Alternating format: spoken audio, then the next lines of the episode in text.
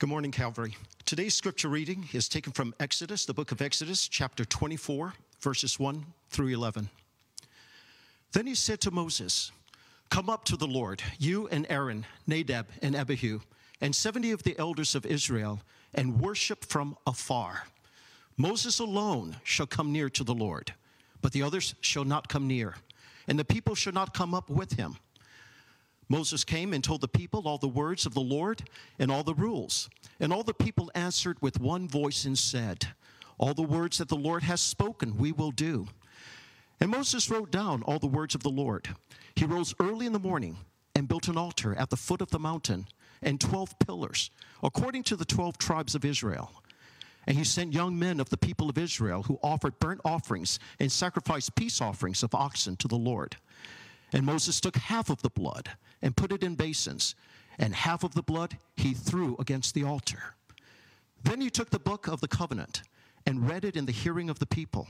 And they said, All that the Lord has spoken, we will do, and we will be obedient. And Moses took the blood and threw it on the people and said, Behold, the blood of the covenant that the Lord has made with you in accordance with all these words.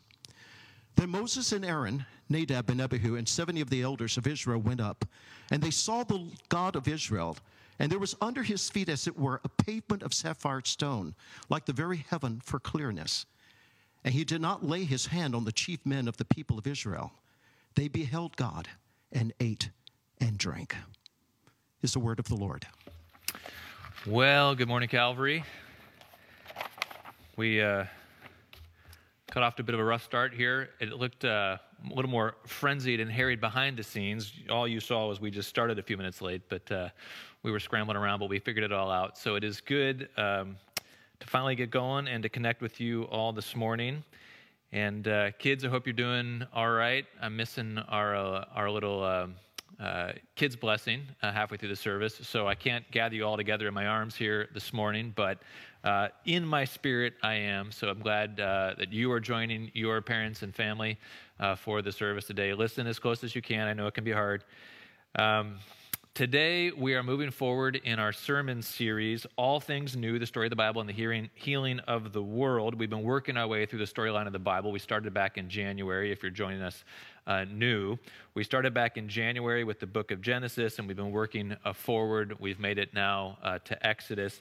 And uh, over Holy Week, we entered a new segment of this story. I don't know if you've uh, noticed that, I've been tracking along, but the first part of the story we called Beginnings, and that kind of covered the age of the patriarchs. Uh, no, I'm sorry, that covered up to the age of the patriarchs, creation and all that happened then. And then we moved to the age of the patriarchs, uh, and we, we tracked through the lives of Abraham, Isaac, and Jacob. And then we got uh, to Maundy, Thursday, and on Maundy, Thursday, we transitioned to the age of the law because that was when Moses appeared uh, in the story. And of course, Moses is the great lawgiver of the Jewish people. But really, it's only this morning here in Exodus 24 that we start the age of the law in earnest. The age of the law truly begins, it really begins when the prophet Moses brings the law down from the top of Mount Sinai and gives it to the people. The law, or the covenant of Moses, spans then from Exodus, we could say Exodus 24, when it's given to the people, all the way to the days of Jesus. So it covers a huge amount of the biblical storyline. And it's pretty important to have an understanding of the law, the Jewish law, what its function was within the people of God, in order to make good sense of the New Testament. So, all throughout the New Testament, we read that the Jewish law was a temporary measure, a foreshadowing of a newer covenant that God was ultimately going to make with his people through Jesus. So the old covenant, which it came to be called, this covenant with Moses, was a, a, foreshadowing, a temporary measure on the way to the new covenant that God was going to make through Jesus.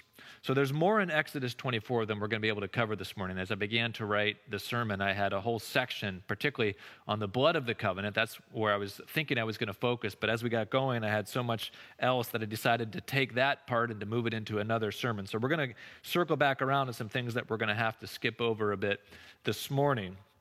We'll pick those up in later sermons. But for this morning, I want to just mainly focus our attention on the fact of the law, the fact that God gave a law to Israel and what that meant for them.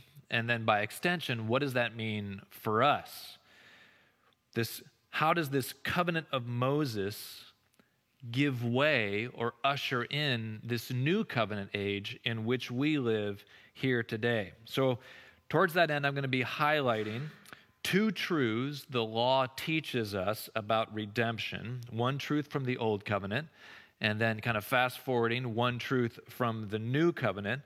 And then we're going to end up back in Exodus 24 with its vision of cosmic redemption. I don't know if you picked that up as we were reading through Exodus 24, but it has a vision of cosmic redemption. So, an Old Covenant truth, a New Covenant truth, and a cosmic vision. That's what we're going to be doing this morning. So, if that doesn't make sense to you now, hopefully it will make sense to you by the time we get to the end of the sermon. So, an Old Covenant truth, a New Covenant truth, and a cosmic vision. So, we begin with our Old Covenant truth.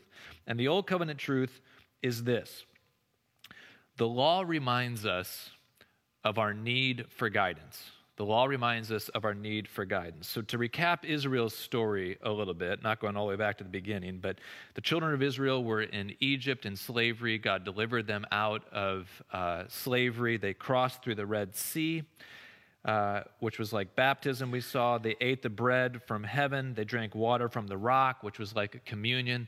Then in Exodus 19, we didn't look at this last week, but in Exodus 19, God called Moses up to the mountain on top of Sinai to give him the law.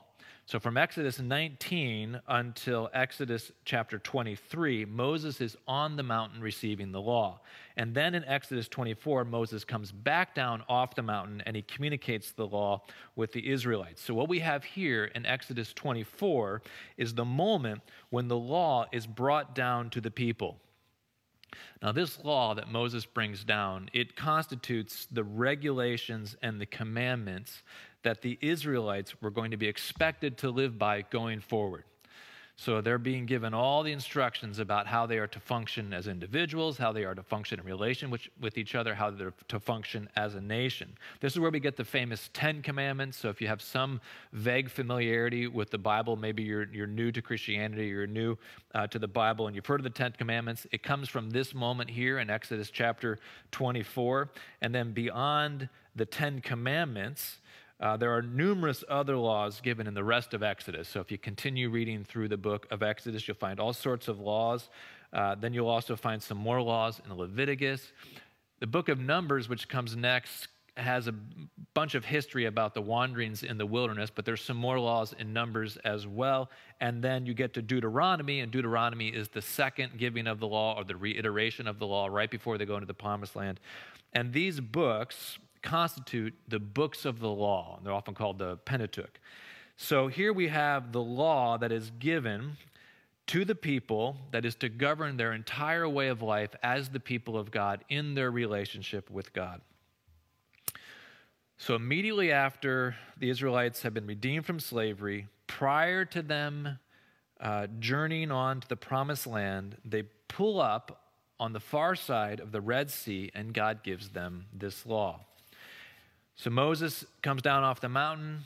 He says, Here are the commandments of God that have been given to me for you. The people answer with one voice, All the words of the Lord that he has spoken, we will do. And this is a huge moment in Israel's history. And it's a huge positive moment in Israel's history. We would be missing the whole point of the law if we viewed this moment as the day that the that the Israelites' light went out. The day the old ball and chain of legalism first took hold. The day when God stepped down from heaven with his thumbs in his suspenders and swagger and said, There's a new sheriff in town. You're going to do what I say. Right, this is not that day. Throughout Israel's history, they rejoice in the fact that God has given them a law. Now, they don't always follow it very well, and not all the people rejoice all the time, but the righteous people within the nation of Israel view the law that has been given to them as a great gift. It is not viewed as a curse or a burden, but as a tremendous blessing. So here listen to what Moses has to say in Deuteronomy. He's recapping the law and he's about to, he's, he's kind of giving them a, a second giving of the law, as it were, reminding them of what God has said right before they're about to enter into the promised land. And he says this about the law and about the Israelites in Deuteronomy 4 7 through 8. For what great nation is there that has a God so near to it as the Lord our God is to us? Whenever we call upon him, and, and then listen to this, and what great nation is there that has statutes and rules so righteous as all this law that I set before you today? So Moses says to the people, We are such a privileged people. We're a privileged nation. We have a God who is near to us. He hears us when we call, and He has come and He has given us statutes and rules that are righteous and good. We talked about righteousness in previous sermons, but righteousness is a good thing, right? It's the pathway to blessing. And then listen to the psalmists when they speak of the law. So Psalm 147 19 kind of has that same spirit. The psalmist says this. God declares his word to Jacob, which is a name for Israel. He declares his word to Jacob, his statutes and his rules to Israel. He has not dealt thus with any other nation. They do not know his rules. Praise the Lord. The Israelites saw themselves as unique among all the peoples of the world because they uniquely had the laws, the statutes, and rules of the Creator God. No one else had that. The Jewish people had that, and it was such a privilege to have it. Psalm 119 has this same spirit. Listen to this. The psalmist writes, Oh, how I love your law. It is my meditation all the day. Your commandments make me wiser than my enemies, for it is ever with me. I have more understanding than all my teachers, for your testimonies are my meditation. How sweet are your words to my taste, sweeter than honey to my mouth. Through your precepts, I get understanding. Your word is a lamp to my feet and a light to my path. The law was viewed by the righteous Israelites as a mark of God's favor, a mark of God's care, a mark of God's benevolence. It was a privilege to have.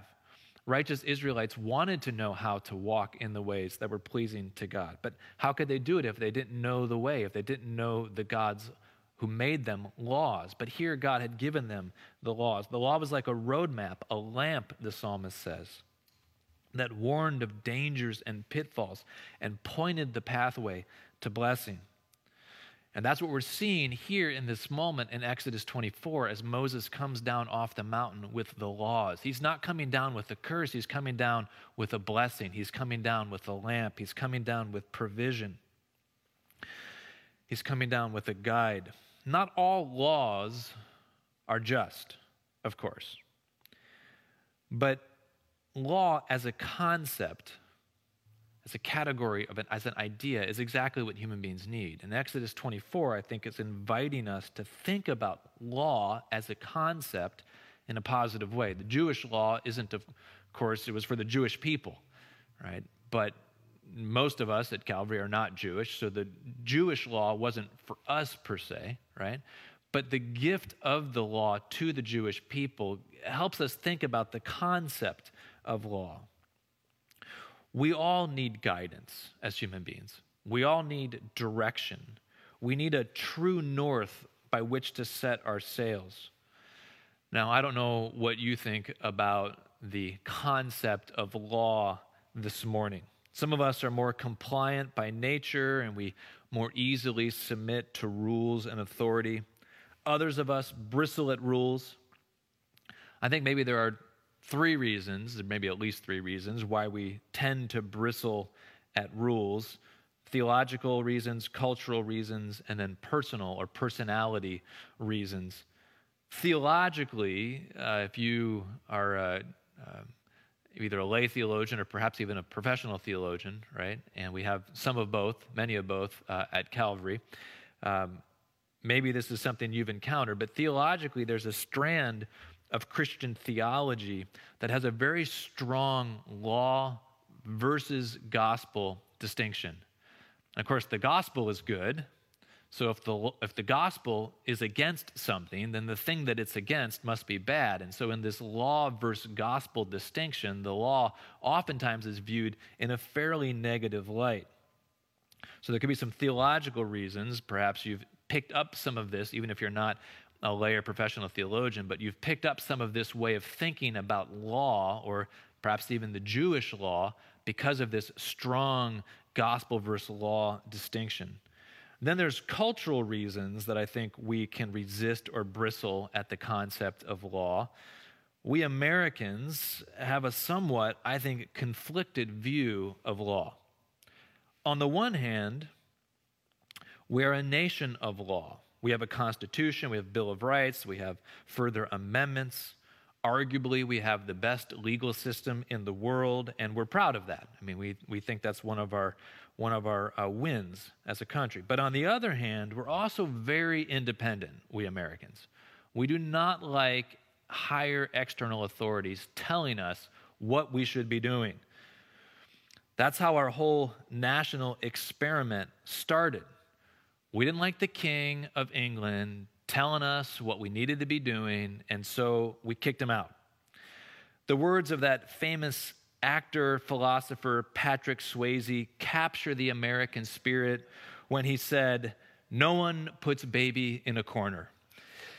My kids are telling me I need to use more modern quotes rather than just quoting from like Aristotle and Plato, so I decided that I would try to find something more modern. I'm not sure if 1987 qualifies as contemporary or modern. And I suspect that my kids have no idea who Patrick Swayze is, but there you go, it's the best I could do. So, in any case, we have theological reasons, perhaps. We have cultural reasons, perhaps. I think then there are just some innate personality reasons. Some of us just have more personality wirings that make us uh, more resistant to external control. And we view law as just another way of crimping our style. The law is, is the man keeping us down. It constrains, it confines, it robs us of joy and life and freedom. Because for us, the highest goal is freedom. We want autonomy. You know you're a reflexive rule rejector if your, resp- if your first response to a rule is, uh, yeah, I don't think so. Nah, well, we'll see. You know, if rules are hard for you, I don't judge you. Truly, I do not judge you. I'm more compliant by nature, so I, I kind of admire the self confidence and the self assurance of reflexive rule rejectors. So if that's you out there, you can just know that I, I admire you somewhat. But whatever reason you might have for resisting rules, and all of us have some uh, innate resistance to varying degrees of, uh, of resistance to rules, let me encourage you, let me encourage all of us to submit freely and humbly to God as the great authority and rule giver. A basic premise of Christianity is that human beings need guidance beyond their own wisdom. There is a pathway that seems right to a man, Proverbs says, but its end is the way of death. We, in our own wisdom, we follow paths that seem wise to us, but they don't often lead to blessing. They don't always lead to blessing, right? Sometimes they lead to death. We need guidance beyond ourselves, just as children need guidance beyond themselves and they look to the guidance of parents. Human beings are like children who need guidance in relation to God. Christianity asserts that God, the Creator, is best positioned to provide this wisdom. The story of Israel, the story of the Bible, challenges our innate resistance to the concept of law. Is there a particular place in your life, perhaps, where you need to submit to God's wisdom? But you have been too prideful or too untrusting to do so? Is there some place in your life some place that the Lord perhaps is putting his thumb on in your life and saying, I want you to submit and to trust me, but you're resisting? Is there an area of your life where you are too quick to assert your own autonomy and independence? You want to be your own person.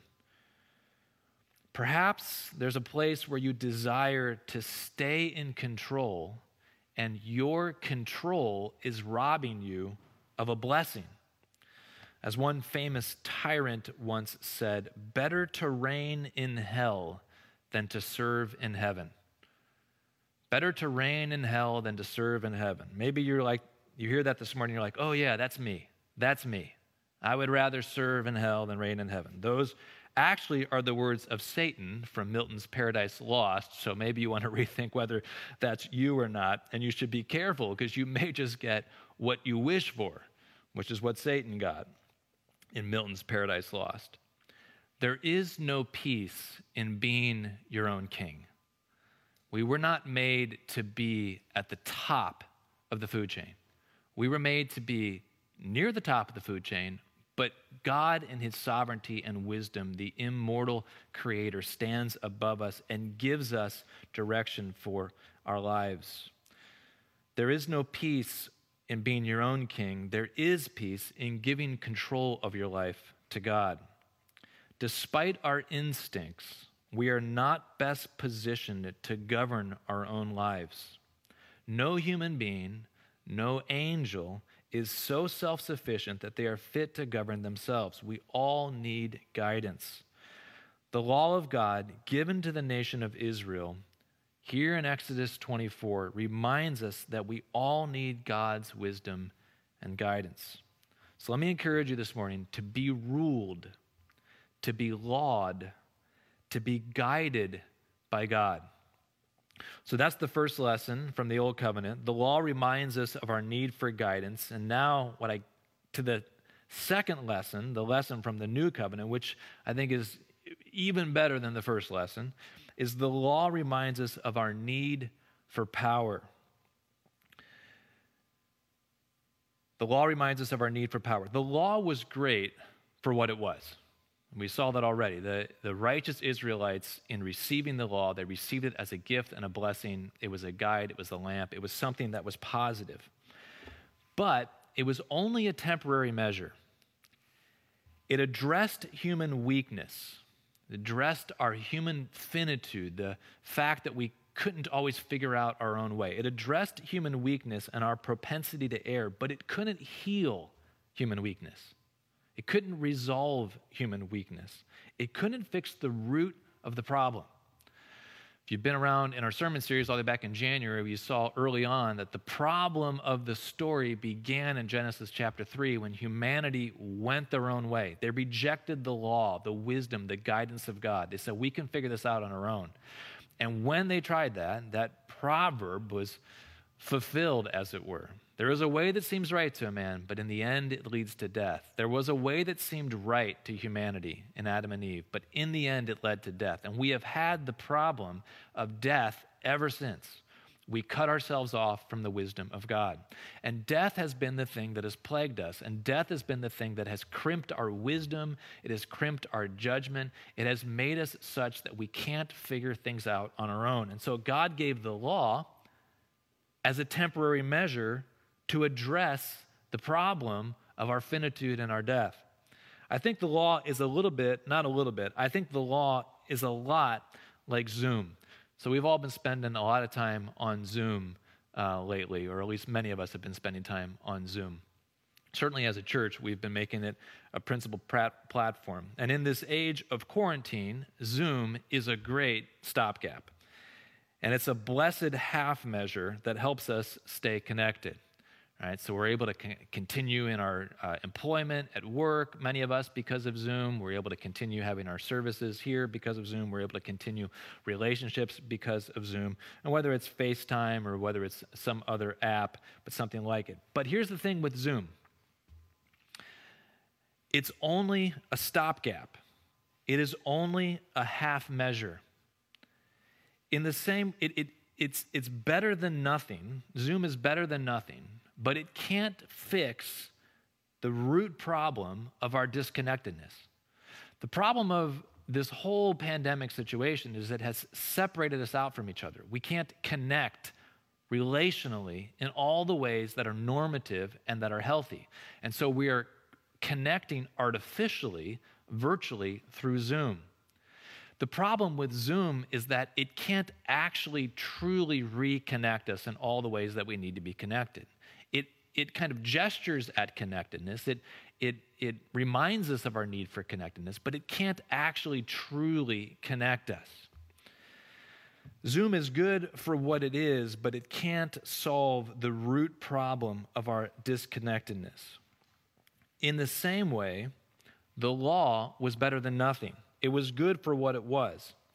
It curbed the inherent waywardness of humanity, but it couldn't heal the inherent waywardness of humanity. Something more beyond the law was needed, just like we need something more beyond Zoom to solve the problem of a global pandemic.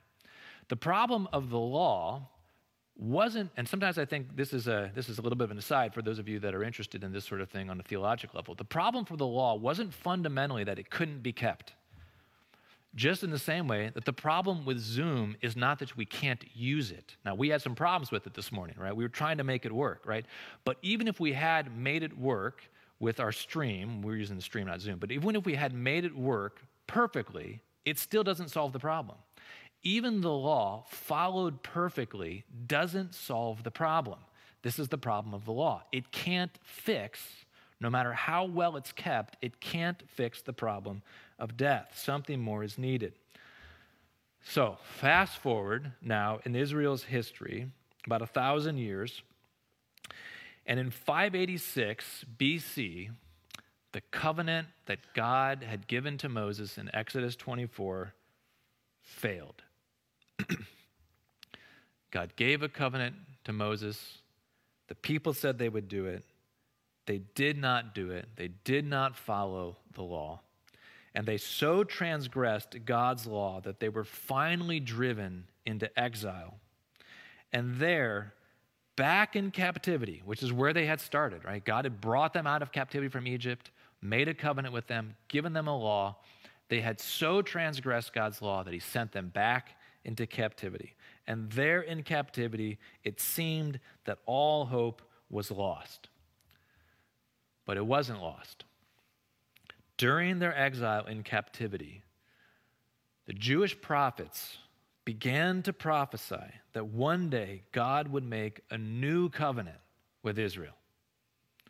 He would make a new covenant with them, and in this new covenant, the law, this time, would be written internally on the heart by the Spirit of God, not written externally on tablets of stone.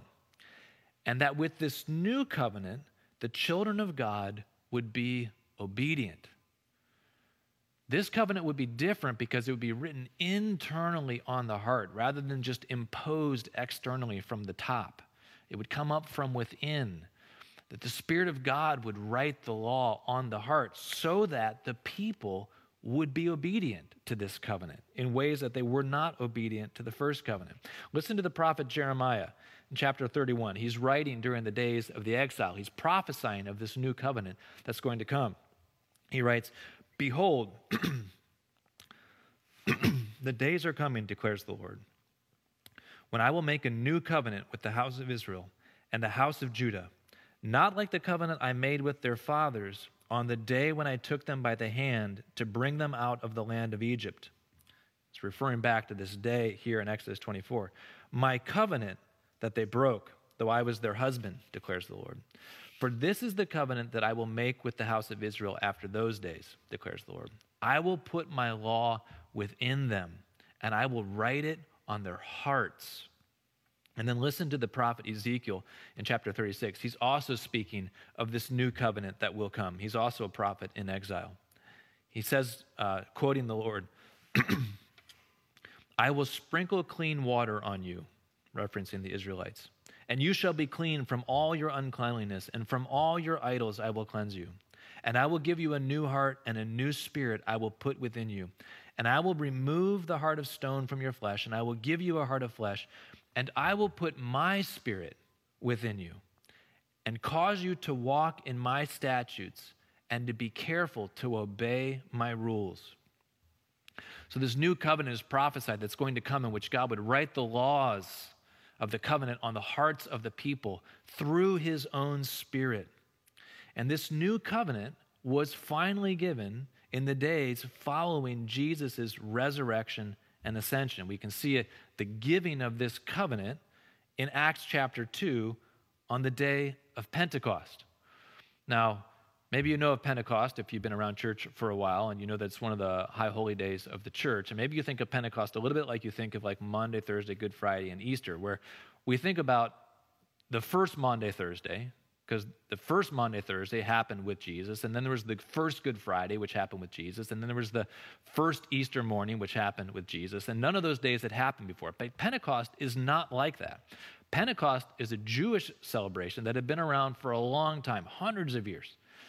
And in the days of Pentecost, when they would come together on the day of Pentecost to celebrate, what they were celebrating was Exodus 24.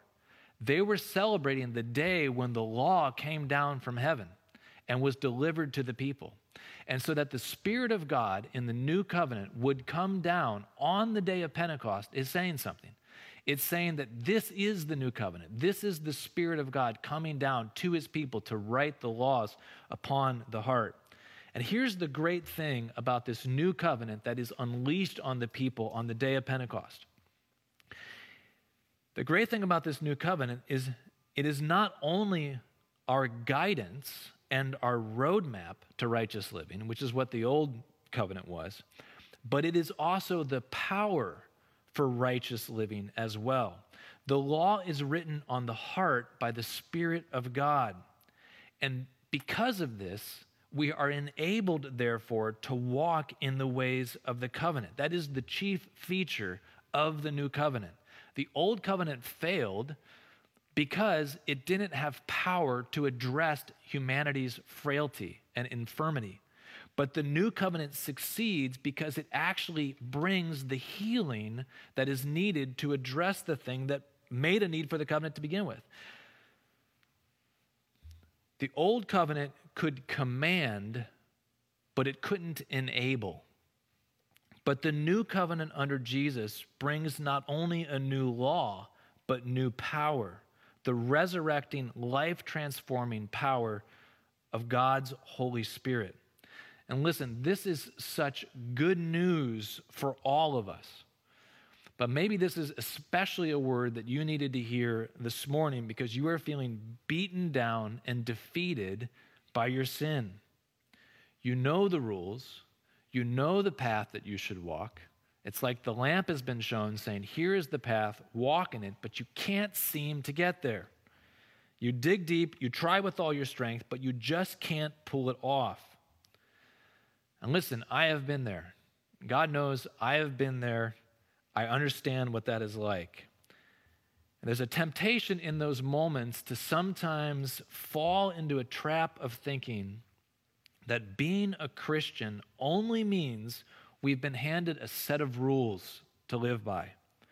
And all we can do is just the best that we can do. We live as Christians like we're still living under the law of Moses, all rules and no power. But to reduce Christianity down to a list of rules that you have to keep in your own strength is to miss the point entirely about what Christianity is. Christianity isn't just a list of rules, it's a single rule, a single law that comes with the power to keep it. So last week we looked at communion as a sign uh, that uh, God's grace is a person.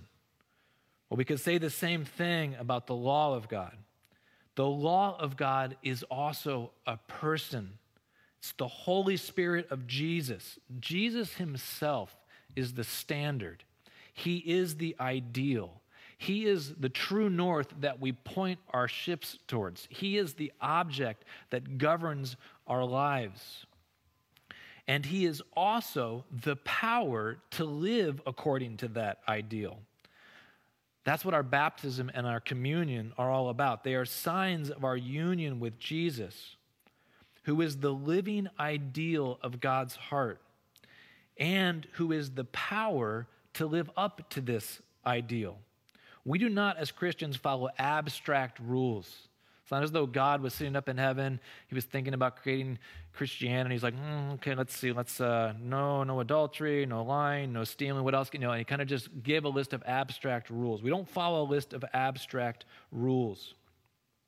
We follow Jesus, the Spirit of whom has been written into our hearts and by whose power we live. Do we want to know how we should live our lives? We look to Jesus. He is the great law, the great rule that we follow.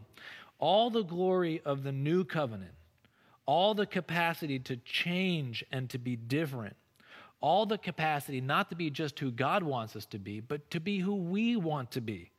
All of us want to be what we were meant to be. All of this comes, the Apostle Paul says in 2 Corinthians chapter 3. It comes from the Lord who is the Spirit. That's where we get the power. St. Augustine once prayed to the Lord, Give what you command and command what you will. And what he meant by that was if you give me the power to live into your commands, then command anything you want. I need your power. I need the gift. Give me the thing that you command, and then go ahead and command what you will. In the new covenant, God gives what he commands.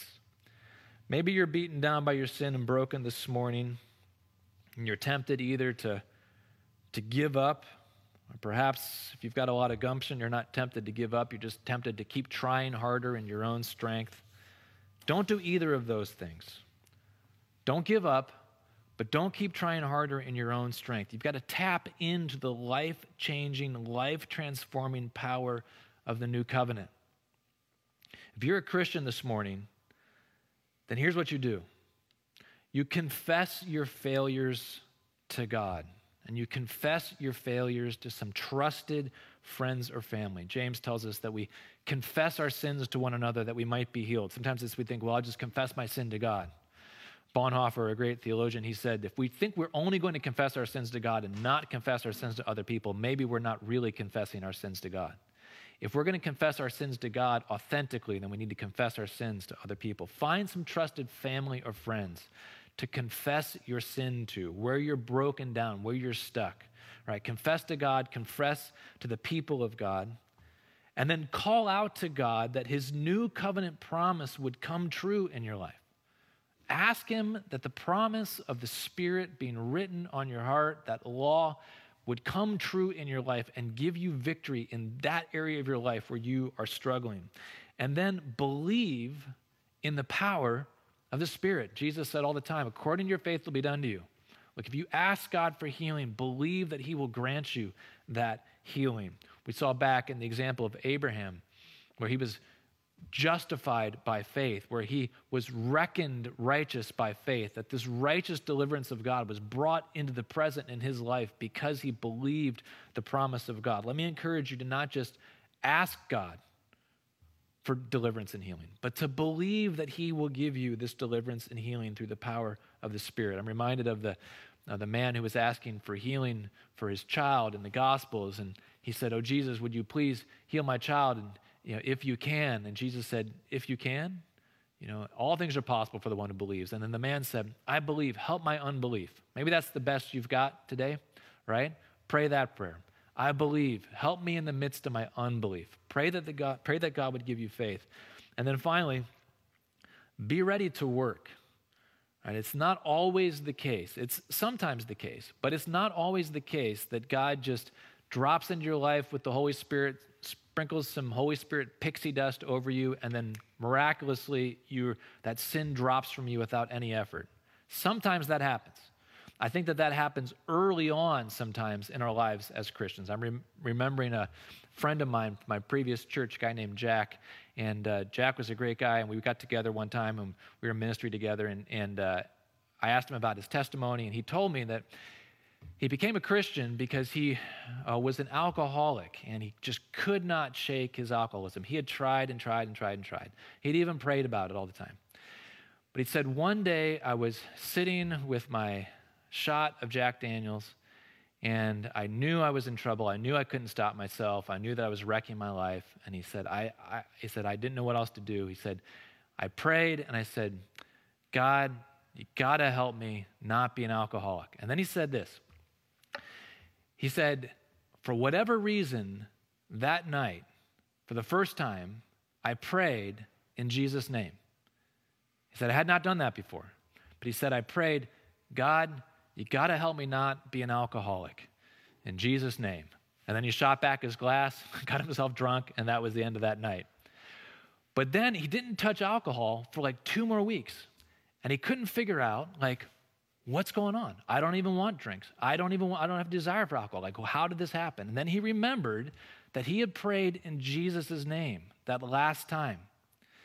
And that was what brought him to a place of conversion because he thought the power of Jesus' name has delivered me from alcohol. And I talked to him probably 10, 15, 20 years after that moment, and he had never gone back to alcohol. And sometimes God's deliverance in our lives is like that. We pray in Jesus' name, even in just a little bit of faith, and God de- delivers us miraculously. But it's not always like that. I wish it was always like that, but it's not always like that. Sometimes we just got to work hard at it, right? God is with us. He will be with us. He's going to he's going to put us through the paces as it were like a good coach, makes us work and he's going to bring us to a place of victory and freedom, but it's going to take some time. So when you come to God for deliverance and you ask the Spirit to work in your life, be ready to work. Don't think it's just going to happen in some miraculous thing. It might. Pray that it will, but be ready to work. God's deliverance in our lives is not going to be fully and finally complete in this life before the resurrection. The Apostle Paul, speaking of the gift of the Spirit, says that the Spirit coming into our lives on that day of Pentecost, it's a deposit, it's a down payment that guarantees what is to come in the future. And he goes on to say that we are changed from one degree of glory to the next. There's a gradual transformation that happens in our life. And so we won't experience the fullness of God's deliverance here and now in our lives, but we can experience the beginnings of God's deliverance here and now in our lives. If you're not a Christian this morning, then let me say to you please know that entry into this covenant, this new covenant, is free and it's open. We enter into Christ's covenant by grace through faith. Romans 10 9 and 10 says that if we confess with our mouths that Jesus is Lord and we believe in our heart that God raised him from the dead, we shall be saved, which is another way of saying we shall be brought into the saving power of this covenant. We don't have to work our way into the covenant. We can't buy our way into the covenant. We can't fix ourselves and clean ourselves up to get into the covenant. We come into the covenant because the covenant has what we need. The provisions of the new covenant are complete forgiveness of our sins and then the renewal by the Holy Spirit to make us into whom God desires us to be. So let me encourage you if you're not a Christian, you're watching this morning and you want the provisions of the power of God in your life. You know that sin is a problem that has beset you that you can't defeat on your own. Then confess with your mouths that Jesus is the Lord of the covenant. He is the covenant giver. And then uh, then believe in your hearts that God has raised him from the dead, that that resurrection power that raised Jesus from the dead can be deployed into your life as well by the Spirit. And you too will be saved and brought in to the covenant. Well, I want to finish here with the cosmic vision that we find back in Exodus 24. We've skipped over the blood of the covenant. We're going to pick that back up in a few weeks. I want to close here with this cosmic vision that we see in verses 9, 10, and 11. Moses and the priests and the leaders of Israel go up to the mountain. They've been given God's guidance, they've been purified by the blood. And there on the mountain, they feast in the presence of God. It's a beautiful picture. You can almost just scoot right by it sometimes if you're reading through the Bible and not quite see it. But it's a beautiful vision. They, the, the streets like the, the like sapphire, right? They, the, the ground is like sapphire. The pavement is like sapphire. They see the God of Israel. What a privilege. God comes down. He makes a covenant with his people. He cleanses them by the blood of a substitute life and then he invites them into his presence to behold him and to feast with him. Exodus 24, 1 through 11, gives us the whole redemptive story in brief. It's the same picture that we get in Revelation 21, which speaks of the wedding supper of the Lamb. This new Jerusalem, the great jeweled city with streets of gold as clear and as smooth as glass, where we will see the face of God in the face of Jesus. The story of the Bible the healing of the world, the healing of humanity, it all ends in this consummating moment of beholding God. He is life itself. He is life that is given to the world through us. This is what it means to be made into the image of God, to see God and become like God. The Apostle John in 1 John 3 2 writes, We know that when he, Jesus, appears, we shall be like him because we shall see him as he is. To see God, to behold God, is to become like God. It is to be transformed into his image. To see the final source, the ultimate source of life itself. This is the great hope of the human being. So, this morning, this week, Let's keep trusting the Lord as He brings His healing into the world and into our lives, as He brings His law into the world and into our lives, as He brings the law, which is the person of His Son Jesus Christ, through His Spirit into our lives, healing us, transforming us, making us new. Let's keep looking to Him in faith. Let's pray. Father, thank you for the great gift that is Jesus. We feel innately, Lord, in our lives the great need that we have of guidance. And we feel the ineffectiveness of external guidance always given from the top down. Doesn't work perfectly, Lord, to get the guidance from the top down. We need somehow to have this guidance birthed within our hearts. And so, God, we thank you for the new covenant provisions. We thank you for the Spirit of Jesus that is inside of us that helps us to walk in the ways of Jesus. God, help us to look to you for your great gift of your Son, the gift of your Spirit, the gift of your law. In Him we trust. In His name we pray. Amen.